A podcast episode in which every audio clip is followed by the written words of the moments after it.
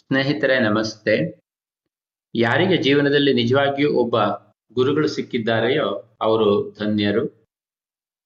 ಗುರುಗಳು ಯಾವಾಗ ಯಾವಾಗ ಬರ್ತಾರೆ ಅಂದ್ರೆ, ಯಾವಾಗ ಶಿಷ್ಯನಿಗೆ ನಿಜವಾಗಿಯೂ ಗುರುಗಳು ಬೇಕು ಅನ್ನುವಂತಹ ಆಕಾಂಕ್ಷೆ ಹುಟ್ಟಿಕೊಳ್ಳುತ್ತೆ, ಆಗ ಗುರುಗಳು ಹುಡುಕಿಕೊಂಡು ಬರ್ತಾರೆ. ಇದನ್ನ ಬಹಳ ಜನ ಮಹಾತ್ಮರ ಜೀವನದಲ್ಲೆಲ್ಲ ನಾವು ನೋಡಿದ್ದೇವೆ. ಆದರೆ ಅತ್ಯಂತ ಸಾಧಾರಣ ವ್ಯಕ್ತಿಗಳಿಗೂ ಕೂಡ ಇದು ತುಂಬಾ ಸತ್ಯವೇ. ನನ್ನ ಜೀವನದಲ್ಲಿ ನಾನು ಚಿಕ್ಕ ವಯಸ್ಸಿನಲ್ಲಿ ಒಂದ್ ಎರಡು ವರ್ಷ ಧ್ಯಾನ ಮಾಡಿದ್ದೆ.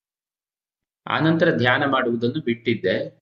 ನಂತರ ಪುನಃ ಒಂದು ಹತ್ತು ವರ್ಷ ಆದ ನಂತರ ಪ್ರಾಯಶಃ ನನಗೆ ಇಪ್ಪತ್ತ್ ಮೂರನೇ ವಯಸ್ಸಿನಷ್ಟೊತ್ತಿಗೆ ನನಗೆ ನಮ್, ನನ್ನ ಜೀವನದ ಕೆಲವಷ್ಟು ಒತ್ತಡಗಳು, ನಾನೊಂದು ದೇವಸ್ಥಾನದಲ್ಲಿ ಅರ್ಚಕನಾಗಿದ್ದೆ. ಅಲ್ಲಿಯ ಕೆಲಸಗಳು ನನಗೆ ಒತ್ತಡ ಅಂತ ಅನ್ನಿಸ್ತಾ ಇತ್ತು.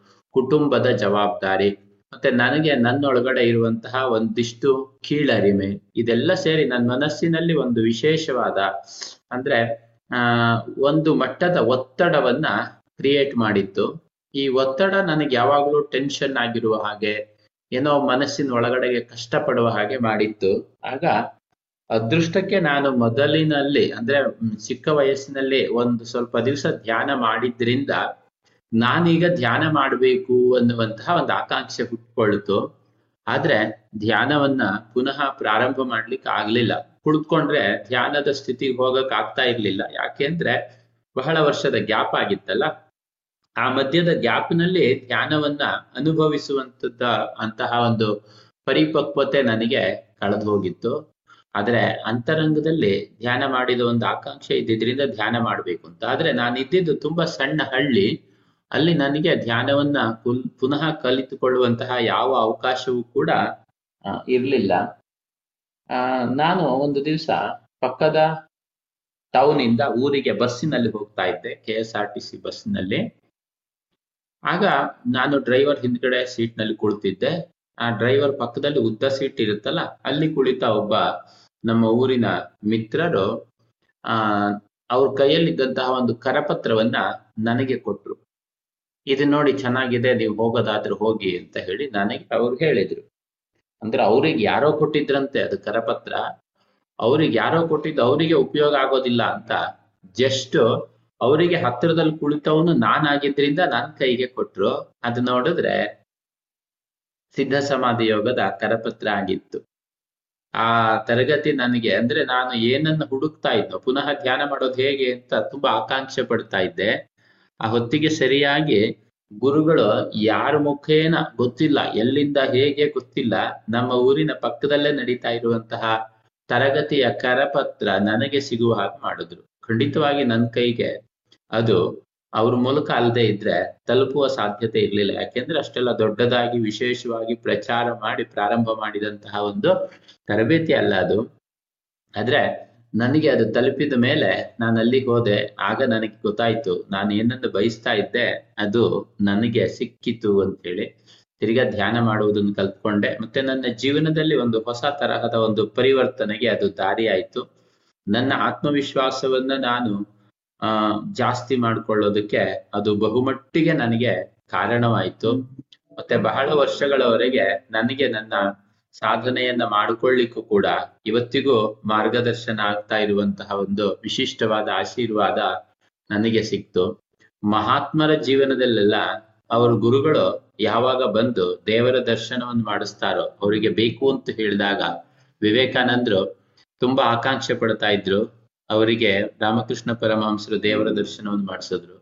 ಇತರ ಎಲ್ಲಾ ಮಹಾತ್ಮರಿಗೂ ಕೂಡ ಅವ್ರು ಏನನ್ನ ಬಯಸಿದ್ರೋ ಅದನ್ನ ಗುರುಗಳು ತಲುಪಿಸಿದ್ದಾರೆ. ಅತ್ಯಂತ ಸಾಧಾರಣ ಜನರ ಜೀವನದಲ್ಲೂ ಕೂಡ ಇದು ಸತ್ಯವೇ. ಅಂದ್ರೆ ನನಗೂ ಕೂಡ ಯಾವಾಗ ಇದು ಬೇಕು ಅಂತ ಅನ್ನಿಸ್ದಾಗ ಯಾವುದೋ ಮಾರ್ಗದಿಂದ ಗುರುಗಳು ನನ್ನ ಹತ್ರ ಬಂದ್ರು, ಇದು ಪ್ರತಿಯೊಬ್ಬರ ಜೀವನದಲ್ಲೂ ಸತ್ಯವಾಗತ್ತೆ. ಆದ್ರಿಂದ ನಮಗೆ ಒಬ್ರು ಹೇಳ್ಕೊಡುವಂತಹ ನುರಿತ ಮಾರ್ಗದರ್ಶಕರು ಇಲ್ಲ ಅಂತ ಯಾರು ಚಿಂತೆ ಮಾಡ್ಬೇಕಾಗಿಲ್ಲ ವಾಸ್ತವಿಕವಾಗಿ. ಯಾವಾಗ ಮನಸ್ಸಿಗೆ ನಿಜವಾಗಿಯೂ ನನ್ನ ಜೀವನದಲ್ಲಿ ಒಂದು ಬದಲಾವಣೆ ಬರಬೇಕು, ನನ್ನ ಜೀವನಕ್ಕೊಂದು ಶಕ್ತಿ ಬರಬೇಕು, ನನ್ನ ಜೀವನಕ್ಕೊಂದು ಚೈತನ್ಯ ಬರಬೇಕು, ನನ್ನ ಜೀವನಕ್ಕೊಂದು ಉತ್ಸಾಹ ಬರಬೇಕು, ಆರೋಗ್ಯ ಬರಬೇಕು. ಹೀಗೆಲ್ಲ ಮನಸ್ಸಿನಲ್ಲಿ ಆಕಾಂಕ್ಷೆ ನಿಜವಾಗಿಯೂ ಯಾವಾಗ ಮೂಡುತ್ತೋ ಆ ಆಕಾಂಕ್ಷೆಗೆ ಅದರದ್ದೇ ಆದ ಒಂದು ವೈಬ್ರೇಷನ್ ಇದೆ, ಒಂದು ಶಕ್ತಿ ಇದೆ. ಅದು ನಿಮಗೆ ಏನು ಬೇಕಾಗಿದೆಯೋ ಅಲ್ಲ, ಅಂತಹ ಒಂದು ಅವಕಾಶವನ್ನು ಖಂಡಿತವಾಗಿ ನಿಮ್ಮ ಜೀವನದಲ್ಲಿ ಸೃಷ್ಟಿ ಮಾಡಿಯೇ ಮಾಡುತ್ತೆ ಎನ್ನುವುದು ನನ್ನ ಅನುಭವ.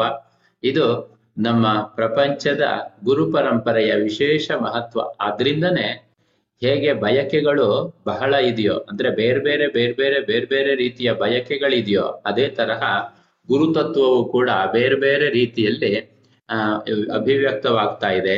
ದೇವರೇ ಬೇಕು ಅಂತ ಕೇಳುವಂತಹ ಮಹಾತ್ಮರಿಗೆ ದೇವರನ್ನೇ ತೋರಿಸುವಂತಹ ಗುರುಗಳು ಪ್ರಾಯಶಃ ಸಾವಿರಾರು ಜನ ಹಿಮಾಲಯದಲ್ಲಿ ಇದ್ದಾರೆ. ಯಾರು ಅವ್ರನ್ನ ಹುಡ್ಕೊಂಡು ಹೋಗ್ತಾರೋ ಅಂತ ಶಿಷ್ಯರಿಗೆ ಅವ್ರು ಸಿಗ್ತಾರೆ. ಆದ್ರೆ ಯಾರಿಗೆ ಪ್ರಪಂಚದಲ್ಲಿ ಮುನ್ನಡೆಯಲಿಕ್ಕೆ ಬೇಕಾದಂತಹ ಮಾರ್ಗದರ್ಶನ ಬೇಕೋ ಅಂತವರಿಗೂ ಕೂಡ ಮಾರ್ಗದರ್ಶನ ಮಾಡುವಂತಹವರು ಬೇಕಾದಷ್ಟು ಜನ ಗುರುಗಳು ಇದ್ದಾರೆ. ಯಾರಿಗೆ ನಿಜವಾದ ಆಕಾಂಕ್ಷೆ ಇದೆ ಅಂತವರಿಗೆ ಅವರು ತಲುಪಿಯೇ ತಲುಪ್ತಾರೆ.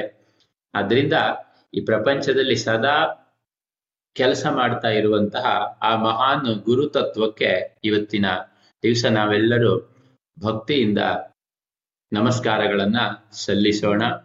ಗುರುರ್ ಬ್ರಹ್ಮ, ಗುರುರ್ ವಿಷ್ಣು, ಗುರುರ್ ದೇವೋ ಮಹೇಶ್ವರ. ಗುರು ಸಾಕ್ಷಾತ್ ಪರಂ ಬ್ರಹ್ಮ. ತಸ್ಮೈ ಶ್ರೀ ಗುರವೇ ನಮಃ.